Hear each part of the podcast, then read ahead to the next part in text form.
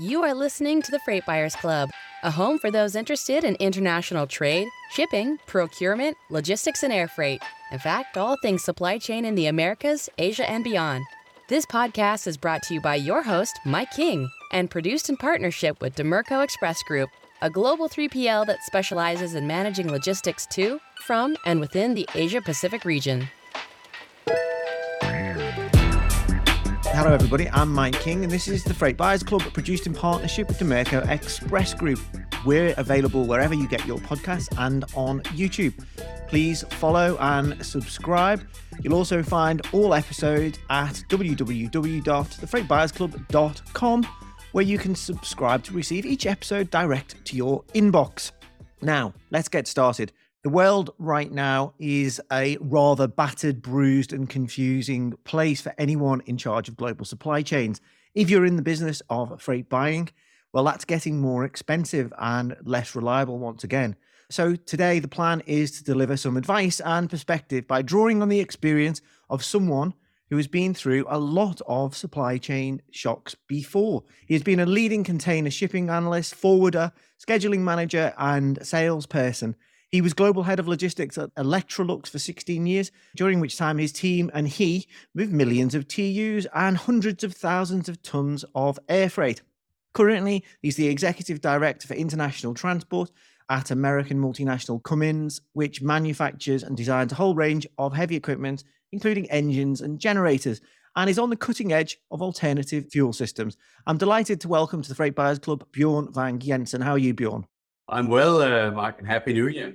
Happy New Year to you.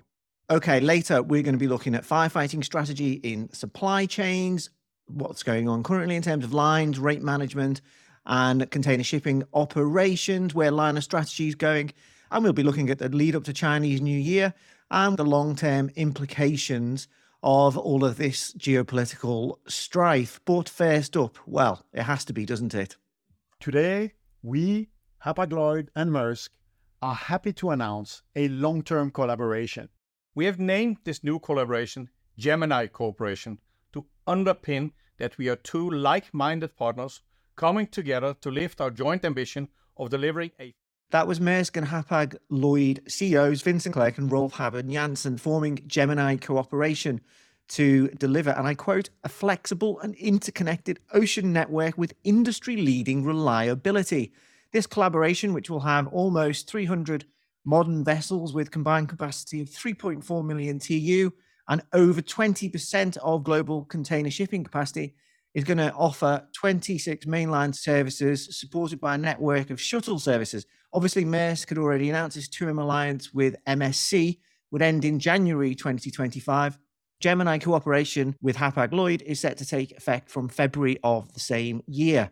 Bjorn, was this a surprise given that Maersk is thought to have instigated the split from MSC and CEO Vincent Clerc has said previously his carrier wasn't interested in a new vessel sharing agreement and would go it alone?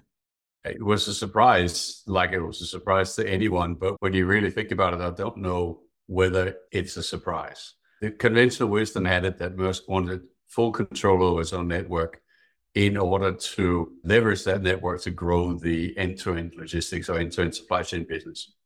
And the notion which I subscribed to was control your own network as a lever for growing your supply chain business makes an awful lot of sense. If you're going to go out and promise a customer something on the end-to-end supply chain side, being in a position to deliver on the international piece without having to ask anyone else, it, it made a ton of sense. I think the world caught up to, to, to that idea, though, which was a grand idea at the time. But then rates went through the floor, and Maersk Logistics business did not do as well. Let's just be diplomatic about it, as they had thought it would by quite some distance. So, in that sense, for them to look for another partner made some sense. And I think, honestly, the choice of Hapag as a partner is an excellent choice. The cultural fit is there they share executives, so people who worked for each other over the years. They share a commitment to schedule reliability and, and, and they even share proximity. That's one thing. So all that all those boxes are ticked that makes a ton of sense. What is maybe overlooked is also it's an absolutely brilliant chess move in the sense that the remaining partners in the alliance are not going to have to find someone else because otherwise they can't go on as an alliance. But if they pick any other one of the big ones, they're going to be in violation of any number of rules around maximum market share for an alliance. So it's a little bit of a, it's maybe not checkmate, but it's certainly check. So three uh, important and competent competitors who are now really going to scramble to figure out what they're going to do about this. So, you know, hats off for the move hats off for the choice of partner to both Hapag and, and, and Maersk. What remains to be seen is whether they can deliver on these promises that they've made, which are pretty ambitious and eye catching. I want to come back to what impact Hapag Lloyd's departure from the alliance and where that leaves ONE Yang Ming and HMM. Hapag Lloyd was the lead carrier in that alliance. We'll come back to those options, but let's stick with cultural alignment or alignment. Now, as you mentioned there, Maersk's strategy was to become a supply chain integrator, and it was looking more for shipper business direct. And I said being an independent carrier would help all of this, whereas Hapag Lloyd has always been more traditionally focused on port to port business. It's always seen forwarders more as a key part of its customer base. I mean, the two carriers also have divergent decarbonisation targets. So, how are they going to bring that alignment together? Okay, they've got cultural alignment, but I mean, Toft at MSC was ex Maersk, so so was Rolf Habben Jansen. Yeah. Rolf is ex, ex Damco, right, or ex ex as well, I suppose. But cultural is not just about whether the two CEOs are from the same country or have worked from the same company. It's a it's the entire corporate culture, and and that's not to cast aspersions on either one. It's just to note that MSC's corporate culture is radically different from the culture in Maersk, and either one is fit for purpose but together it didn't work very well. And that's that is as as, as made me. I just think generally, as someone who's worked a lot with Hapag and Maersk, their commitment to shipping excellence and, and to pushing the envelope, for example, with Hapag pushing into RF equipped containers and really truly traceable in real time containers and things like this, they share a much more common goal on the IT side as well which let's be honest, was also always an area where MSC lagged behind and, and, and still does. I see nothing but good here. I And the carbon goals are different. I don't know how different they are, I'll be honest. I think this is stuff that can be ironed out. I think it's it's both the cultural thing, but it's also this very brilliant chess move that, that really forces a lot of people to change the way they do things or be left behind, but also puts a lot of people in a pickle in terms of who they're going to sign up with, right? They're very clever. Hold that thought, Bjorn. You mentioned some of the big promises that made. One of them was they're talking about improving schedule reliability to above 90%, which is miles off most recent performance for both. Hapag yeah. was down to 55% reliability in November, according to Sea Intelligence. Yeah. So I guess, eh, you know, that's a great target. Is it believable or achievable, do you think? I think it's achievable if all the planets line up.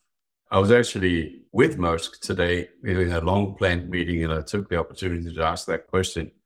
I was interested also because I actually used to be vessel scheduling manager in Maersk, albeit 25 or 30 years ago, when we certainly had those levels of accuracy.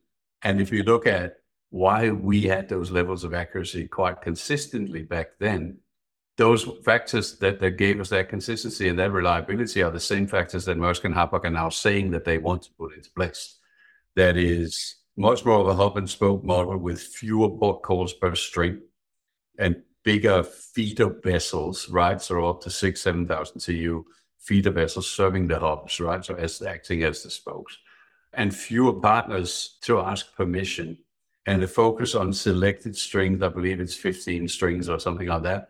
I think it can be done.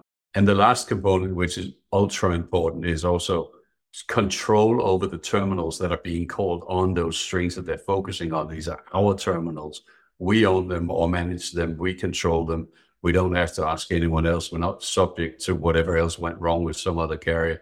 We still in own the network, right? We just sort of added another player into it, but the network is wholly owned by the partners. And I think if all those planets line up, I think it's doable. I think that will then potentially reshape the entire shipping world because if the Gemini, uh, what do they call it, cooperation, can deliver 90% schedule accuracy then that's a game changer in terms of market share. And the others will have no choice but to build very similar models to the extent that they can. And that will change the whole world's shipping networks dramatically. So, you know, and I don't think anybody's going to wait until February 2025 to put in place changes like that of their own. So I would expect in six to seven months, you'll start seeing a lot of other carriers coming out with similar type networks because they can't afford to sit and wait, potentially lose enormous market share to a Gemini cooperation that can that can deliver that. So really interesting to watch. But yes, I think it's doable. So you, you use the, uh, the the chess metaphor. Maybe that's checkmate. Is the Queen's Gambit? Is it the state of the alliance? What next for ONE Yang Ming and HMM? What, what options do they have left? Don't. I wish I knew, Mike. Uh, what what I do know is that there are now, because of these rules on how much market share a given corporation or alliance or whatever you want to call it now can have, the options are limited for the others, right? The alliance could not bring in the CMA or an MSC without being in violation of a whole bunch of percentages that are sacrosanct uh, in, in the regulatory framework. What other players are there that they can bring in? Maybe you'll see an, a, a, wholly, a fully Asian alliance. I'm just playing mind games, right? With COSCO being the big player to some of these Asian carriers that are now left in the lurch, right? But I, don't know, honestly. Uh, I know that it's certainly a gambit and it require and it'll require an answer and it will get one and it'll be exciting to watch. Watch this space. Okay, Bjorn, before we come to what's sort of going to happen later in 2024, I, I just want to look at how you go about planning supply chains. If uh, can we go back two or three months? Can you tell me before the chaos sort of hit the world in the Middle East. Can you tell me what you'd done to prepare your global logistics strategy for this year in terms of that planning process? What does it look like, the process itself? And, and how do you balance, as part of that, how would you go about buying your freight? Is it a mix between forwarders and direct with carriers in terms of ocean? Yeah, without going into, let's say, specific market splits or splits between one or the other, we took the view already back in late 2022 that as this crisis from COVID became a non crisis, and nobody could foresee how quickly that would happen, but we knew that it would happen, that we got caught out, like a lot of shippers got caught out. And that is what it is. But shame on us if we get caught out again. And uh, and when we looked at what, what was it that caught us out, and a lot of that was a lack of globalization of our logistics activities. I joined Cummins partly with that mandate and with tremendous cooperation from the regions and, and, and hundreds of very dedicated logistics professionals in Cummins. We've come a long way to globalizing our approach, moving towards this shipper of choice paradigm that I think you and I have discussed several times on this podcast. How do you become one?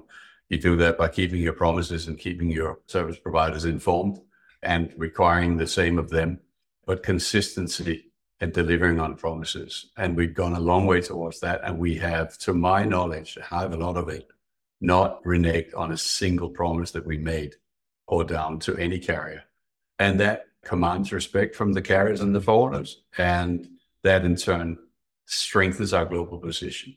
What we're now doing is, tightening up even more on the planning process, as you say, on the forecasting process, on the communication process, on the data process, all of these things that were heavily regionalized for us, becoming much more global in nature. We've made investments on the IT side, we've made investments on the people side. We've integrated much tighter the cooperation between procurement and operations Uh, and globalized those to a large extent as well. I think we're in a good place. And it's actually showing now with this Red Sea crisis that, again, nobody saw coming, but we're now reacting to that globally and regionally, but principally globally at a much higher level within the service providers organizations than we were before. And that delivers results as well in terms of priority, in terms of space, in terms of just communication around what to expect and what not to expect. I think we're in a, as good a place as we can be, given that this hit everybody right between the eyes three weeks ago.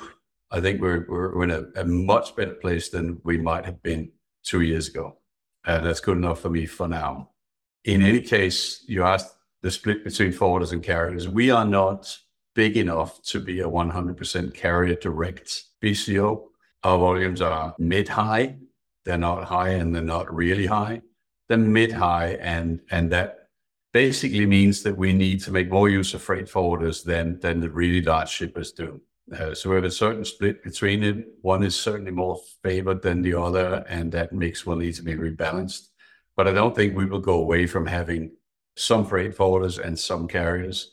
And to the extent that we operate with carriers direct, we anyway need to work with the freight forwarders to execute on those contracts on our behalf under like a separate management contract. So that won't change. The splits may change, the weightings may change. The big question most people will ask, and maybe it was implicit in your question, is will you go for 12 month rates or will you continue with uh, with short term or will it be a mix?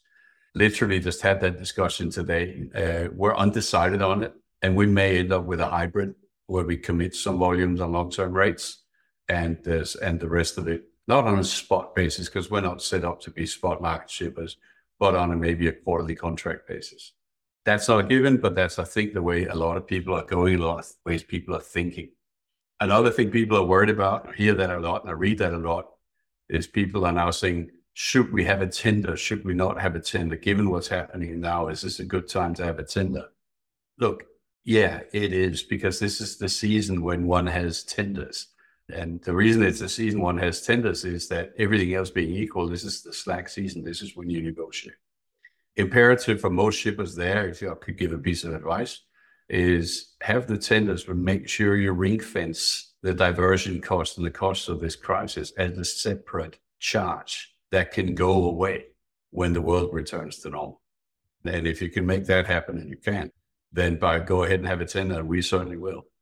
Bjorn, just on the tendering point, I'll just explain to our, our listeners, I'll, I'll simplify here. On the two big trades, the Asia Europe ocean freight tendering process, a lot of it happens round about the turn of the year. On the Trans Pacific, starting in maybe February, you come through to April, May, even to June. Are you taking the same approach for both of those trades? And, and maybe could you just explain a little bit about the complexity of your ocean shipping network that you require for those deals on? You're involved in a lot of trades. It's not just those two, is it? Yes, I think you're right. A lot of trades, also some of the TP trades, actually, the tender season kicks off in November, December is more accurate way to put it because depends on who you are. If you are a forwarder or one of the very large retailers who needs to get ready either to meet the next calendar year's catalog if you're a retailer or be ready as a forwarder with rates available to offer in the next round of tenders, then you're right, those contracts are concluded. And, and, and we're very grateful for that, the BCO community, because it gives us an excellent benchmark to beat. Uh, and, and we often do, not always, but we often do. So most, I think, I'd say BCO, BCOs, other than uh, retailers, we have our global tenders in the period between early January and, as you said, end of April for rates that are that are valid from May 1 and for another 12 months, right? And I don't see any big companies changing that dynamic. I do see some who have the same considerations as we do. Do we hold some of it back and, and, and play with that on quality contracts? I'm not going to reveal what my position on it is, but I have one. I'm not going to sit here and publish that to every carrier in the world and forward in the world. But we'll see. Uh, I think was it Mike Tyson who said everyone's got a great plan until they get punched in the nose. Um, well, yeah. how how did your plan as you outlined it before how did you go about coping? Just to give your peers some sort of insight into that process. How did you go about coping with the closure of the suez canal? How did that hit you operationally? What was the communication process like with all the different partners internally externally in that supply chain and your carriers? How did all of that proceed? So we, we've taken that, that level of crisis management to the very senior management levels and all the way down to including the individual planners, individual business units in the individual warehouses. We have mass communications that go on a daily basis. We have senior management communications that go on a weekly basis or more, as the case may be. The understanding, I, I think the COVID crisis is still fresh enough in the minds of most senior management that they know that now supply chains can be disrupted and it can happen quickly and it can have an impact and it's not your fault clearly this is nobody's fault. It happens. And uh, we're all, if you'll pardon the pun, in the same boat, no matter who we are, right? The big question on everyone's mind, and one that, that we're also wrestling with, is what is the impact? How long is this going to last? They're functions of, of each other, rather. The impact is a function of how this is, how long this is going to last. It's also a function of what happens to surcharges in general. Uh, will they go up? Right now, I, I think they've found the right level. I think maybe the level is even a little bit higher than it should be, but I'll allow that equipment imbalances also need to be covered. I'd be very surprised if we saw surcharges labeled as such go up much more than they are now. I think they've found the right level. And so you can begin to quantify the impact in terms of, well, this trade is impacted, the surcharges is this, I have this many TEU, one multiplied by the other, multiplied by the number of months you think this is going to take, gives you a pretty decent answer of what's the impact. That's the easy part. The not so easy part is when you get down and deal with the individual planners, and this is not a Cummins thing, this is a manufacturing company thing, and, and they start going, well, what is the impact on our working capital of having to increase our inventory by up to three or four weeks? What is the impact on premium freight? How much will we have to move with premium freight options, be that rail, sea, air, or, or air, or courier? That's a sort of a how long is a piece of string type of question it'll be what it'll be. We'll try and mitigate it. We'll do everything we can to avoid it, and we'll we'll graduate our responses to shortages, right? Because I think in every manufacturing company I've ever worked for, or even with in my consulting capacity up to a year ago, there's a tendency to reach immediately for the air freight lever. Unless you've got an adult in the room that says, eh, Mr. Planner, you're right, you may need air freight, but can we have a conversation? When do you need this by? And you'll find that a lot of people pull the air freight lever because it won't get there quick enough with ocean freight, and that's a fact. But before you then pull the air freight lever, maybe you should ask yourself, is there a rail option? Is there a sea air option? Is there a deferred air option before you go automatically for the most expensive solution? So that process we're driving, a lot of companies are driving that, and those who aren't really should. So all of that is coming together in a, in a quite a well orchestrated global response, I think. So we have a number, which I'm also not going to give to you, right? It's big you number. can. yeah, I can, but I won't. It's a big number. I think they're all big numbers for most companies. They will be because this caught everyone unawares. It's also not a crippling number. Okay. It, it's a number that in my mind is big, but in the context of, of our own internal risk management, the parameters should be classified as insignificant. It's clearly not operationally insignificant, but the impact is not so big that this will cause any any alarm bells uh, on the street or, or anywhere. Uh, it's a cost of doing business. And obviously, with the savings we've made on ocean freight over the last 12 months, there's some fat to give there as well, right? But people need to have that calculation ready. How long is it going to last? I don't know. I think rule number one in crisis management is to be prudent.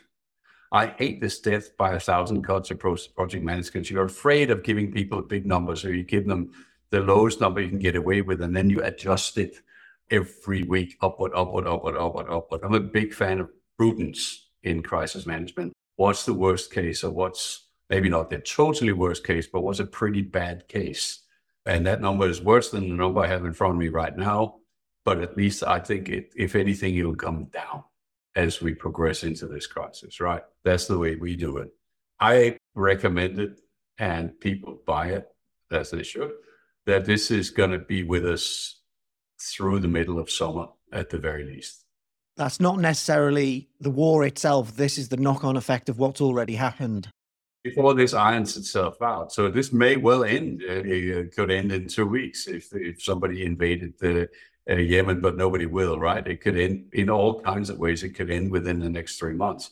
But when the dust settles, ships will be in all the wrong places. Equipment will be in all the wrong places. It'll take time to reposition. In the meantime, you know, customer networks, customers have adjusted to new networks. Carriers need to to dust off their old schedules and bring them back and bring assets back in line. Ships that have been cannibalized from smaller services to add vessels to the longer strings will have to come back to where they came from. That takes at least three months. So I'm thinking six months from now. And that's assuming it ends in three. It's a non answer, but it's a qualified non answer. We'll just take a short break. We'll be back with you in a second.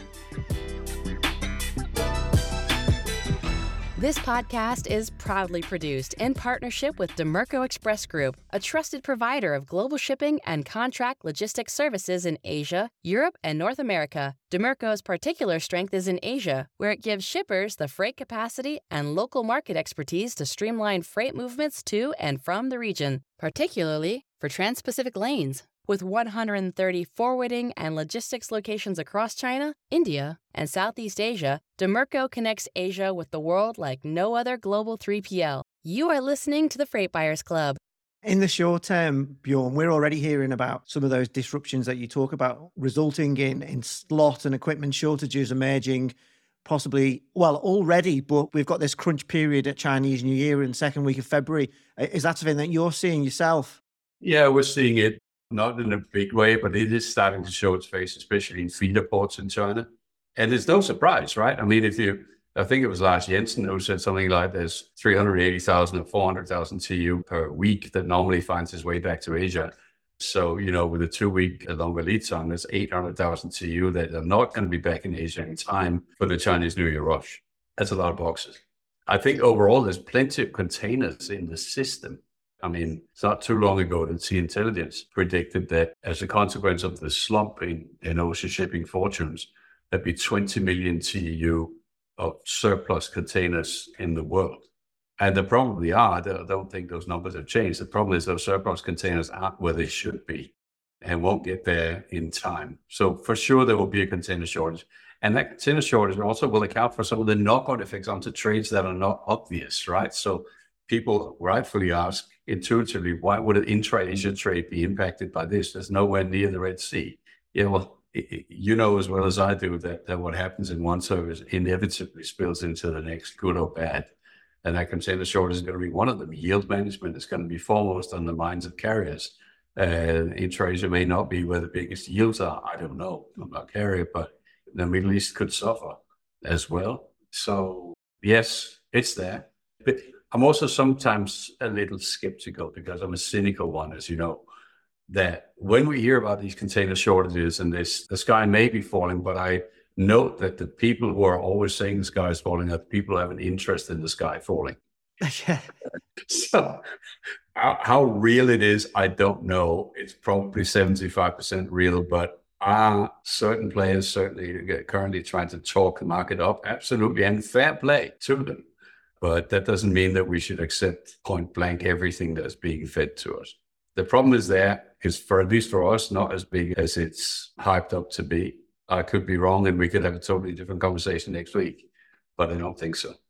In the uh, the US market, Bjorn, what are you doing in terms of when you're signing contracts for your US shipment inbound and, outbound? Are you trying to avoid the East Coast, perhaps, like some shippers have told me they're doing? They're trying to use the Trans Pacific because that east coast obviously is affected by Suez, but we've also got issues with the Pan- Panama Canal water levels. With Panama, yeah, no, I mean, I, I think it behooves all shippers who are heavily focused on the east coast, of which we are one, to reassess. I mean, we've got cargo from Asia that would come up on pendulum services through Suez all the way out through the Med and to the U.S. East Coast. Obviously, those are now seeing 10 days to two weeks longer transit times we can't count on the Panama Canal all water service, although that seems to be abating a little bit. And some charters have even come down. But we are focusing more on the West Coast. And we're not traditionally a big West Coast shipper. But if you go back to my little calculation where, where I didn't give you any numbers, a big part of that calculation is the increase in working capital as a result of increased transit times. Well, if you can go to the West Coast, you can cut that exposure quite significantly from Asia, right? And then it will cost some more to get it from the west coast to where it's going. I get that, but I think you'll win in most cases in that calculation. Have you got any concerns that we might see some of those bottlenecks that appeared during COVID at the West Coast terminals reappearing? I have. I'm not, I'm not, I'm not concerned about the ports. I'm just as concerned about the hinterland infrastructure as I was back in 2022.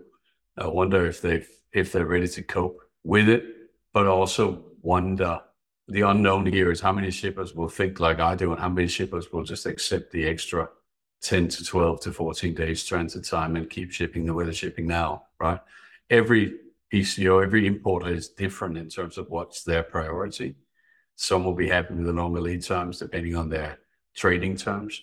Some will be happy with the longer lead time because they don't have any overflow warehouse space and they're quite happy for those vessels to now be a floating warehouse. You see what I mean? This it's what's good for the goose is not necessarily good for the gander, right? It's very individual. In terms of talking that market up, obviously carriers are, are going to be big beneficiaries of this, and we were looking at a, a, serious excess supply situation for this year, which is sort of a bit of a godsend for them in, in that sense.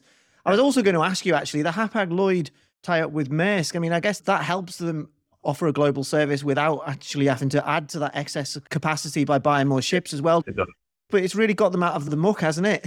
And, and, and yeah, and it helps them with their climate goals as well, because while they may not be as heavily invested in, in low uh, emission vessels, they'll now get to ship on, on vessels that are low or zero emission, right? So that helps them. I'm sure that Maersk has exactly exacted its pound of flesh uh, in, in, in return for that. Uh, in any vessel sharing agreement, alliance, cooperation, or whatever you choose to call it, there's always an imbalance between the two. Some have a better service on a long leg and will give you slots on that, but they'll charge more for those slots than they'll pay you for the slots you give them on the short leg. But you're right. And I mean, this is a godsend for the carriers, right? Because all this tonnage will now be absorbed. I will also say this will not be the new normal forever. When Suez opens back up again, of course, there will be pressure from shippers, from forwarding uh, associations, everything to go back into Suez. And then the problem will just come back. In the meantime, we've had time to have lots more vessels delivered from the, the big fat order book. That's not going to go away. So I think it's just kicked the can down the road uh, in terms of the glut, but it's only kicked it down the road. It hasn't solved it. We've had COVID. We have serious weather issues every year now. We've got this heightened geopolitical risk with two wars. Is this the death of globalization? I don't think globalization will ever die. I think for sure it's it's a regression towards more regionalization, but I'm not aware of of any regionalization that will not, to a certain extent, rely on the existence of global supply chains as well. There aren't any two regions who can fully just sort of satisfy each other in terms of, of raw material, in terms of components, in terms of goods and services there will always be an element of globalization. But the world economy is not a great place, and China's economy is not a great place, uh, I dare say, right?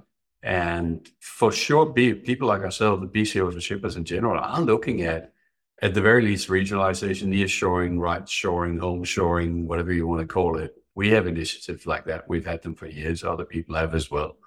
But even if you regionalize uh, and say we're going to start building more and more stuff in Mexico, because it's much easier to service the US here. Well, some of that stuff you're building in Mexico still relies on components that you can only find in China or Taiwan or Korea or, or whatever. So, no, globalization will not die. But I do agree that we are seeing a very sharp increased focus on regionalization. Yeah. Putting your shipping analyst hat on, if you may, what does this mean for the container lines themselves? Have they bought the right ships if we're looking at more regional supply chains? what you're really asking is, what are these 24,000 TEU vessels a big mistake? That's precise. Yeah, thanks for rephrasing it. Yeah, I was. I don't think they are. I think there are too many of them, right? But that's it's always the case, right? When somebody's a first mover, uh, usually it's Maersk, uh, in taking the, the, the size to the next level, right? But there's a good reason for it, theoretically a good reason for it. Now, given certain fill rates, you will achieve tremendously lower unit costs which if you're me, you'll say yes, certainly, because you'll have to give all the costs back to the shippers. Sometimes you will, sometimes you won't. So it makes sense. The problem is that then everyone follows suit. For now, those 24,000 TEU vessels are a terrible choice, and they will be for a while. But world economy does grow, right? I mean, if you sort of look at 50 year chart of the overall growth in the world economy, it only goes in one direction uh, as a trend. So over time, there, there will be a, a, use for these vessels. You are also seeing a trend where very few people are ordering the big ones now. They're ordering the 14s, the 12s, the 10s, the 8s, and the 6s. And, and that makes sense. The world does not need more 24,000 or 26,000 TEU container vessels. But the world will need the ones that have been built and are coming out, at least over time. Bjorn Vang Jensen, Executive Director for International Transport at American multinational Cummins. Thanks for joining me today on the Freight Buyers Club. Always a pleasure, Mike. Have a good one.